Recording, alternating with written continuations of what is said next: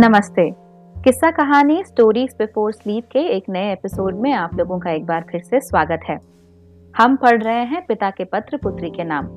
और आज जो खत्म पढ़ने जा रहे हैं, उसका शीर्षक है राजा, मंदिर और पुजारी।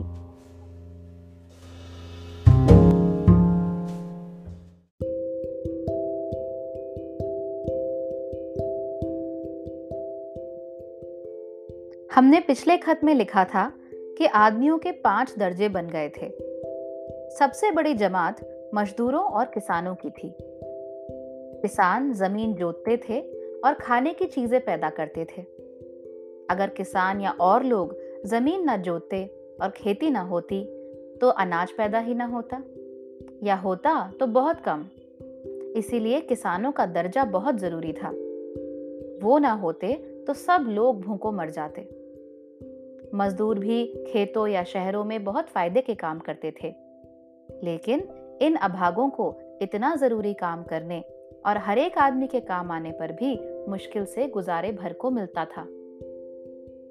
उनकी कमाई का बड़ा सा हिस्सा दूसरों के हाथ पड़ जाता था, खासकर राजा और उसके दर्जे के दूसरे आदमियों और अमीरों के हाथ।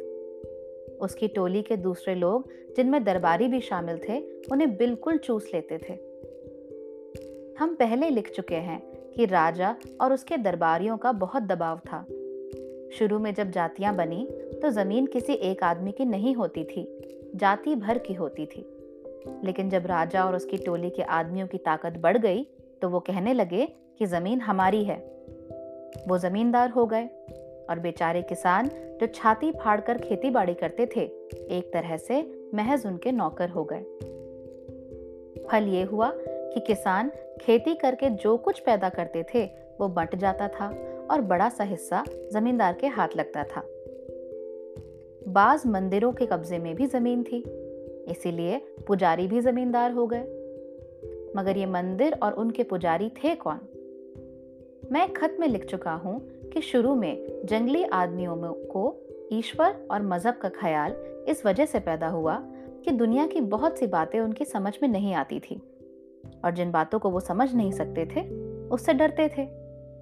उन्होंने हर एक चीज़ को देवता या देवी बना लिया, जैसे नदी, पहाड़, सूरज, पेड़, जानवर और बाज ऐसी चीज़ें जिन्हें वे देख तो नहीं सकते थे, बस कयास लगाते थे, जैसे भूत प्रेत। वो उन देवताओं से डरते थे, इसीलिए उन्हें हमेशा ये ख्याल होता था कि वो उन्हें सजा देना चाहते हैं।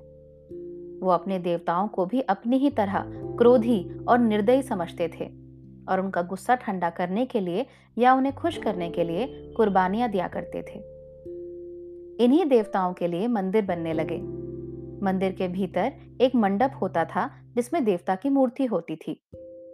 वो किसी ऐसी चीज़ की पूजा कैसे करते जिसे वो देख ही ना सके? ये जरा मुश्किल है।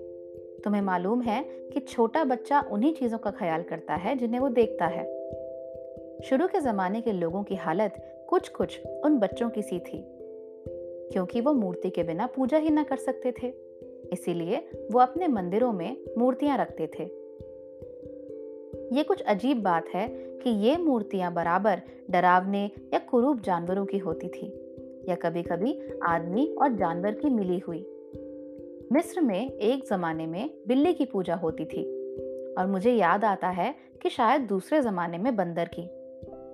समझ में नहीं आता कि लोग ऐसी भयानक मूर्तियों की पूजा क्यों करते थे। अगर मूर्ति ही पूजना चाहते थे तो उसे खूबसूरत क्यों ना बनाते थे?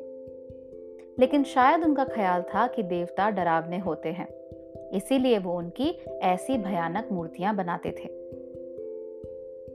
उस जमाने में शायद लोगों को ये ख्याल नहीं था कि ईश्वर एक है या वो कोई बड़ी ताकत है जैसा लोग आज समझते हैं। वो सोचते होंगे कि बहुत से देवता और देवियाँ हैं जिनमें शायद कभी कभी लड़ाइयाँ भी होती हों। अलग अलग शहरों और मुल्कों के देवता भी अलग अलग होते थे। मंदिरों में बहुत से पुजारी और पुजारने होती थी। पुजारी लोग आमतौर पर लिखना पढ़ना जानते थे और दूसरे आदमियों से ज़्यादा लिखे पड़े होते थे। इसीलिए राजा लोग उनसे सलाह लिया करते थे। उस जमाने में किताबों को लिखना या नकल करना पुजारियों का ही काम था। उन्हें कुछ विद्याएँ आती थी, इसीलिए वो पुराने जमाने के ऋषि समझे जाते थे। वो हकीम भी होते थे और अक्सर महज ये दिखाने के लिए कि वो लोगों से कितने पहुँचे हुए हैं, वो लोगों के सामने जादू के कर्तव्य भी किया करते थे। लोग सीधे और मूर्ख तो थे ही। वे पुजारियों को जादूगर समझते थे और उनसे थर थर कांपते थे।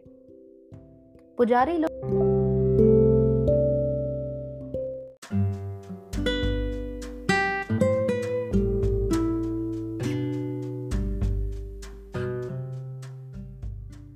पुजारी लोग हर तरह से आदमियों की ज़िंदगी के कामों में मिले जुले रहते थे। वही उस जमाने के अक्लमंद आदमियों में से थे।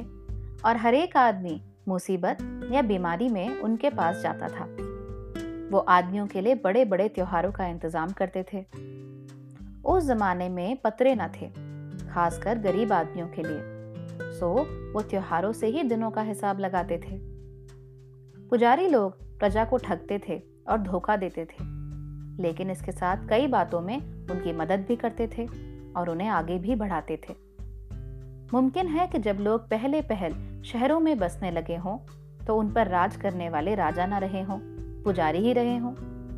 बाद में राजा आए होंगे, और क्योंकि ये लोग लड़ने में ज़्यादा होशियार थे, उन्होंने पुजारियों को निकाल दिया होगा। बाद जगहों में एक ही आदमी राजा और पुजारी दोनों ही होता था, जैसे मिस्र के फिराउन फिराउन लोग अपनी ज़िंदगी में ही आधे देवता समझे जाने लगे थे। और मरने के बाद तो वो पूरे देवताओं की तरह पूजने लगे।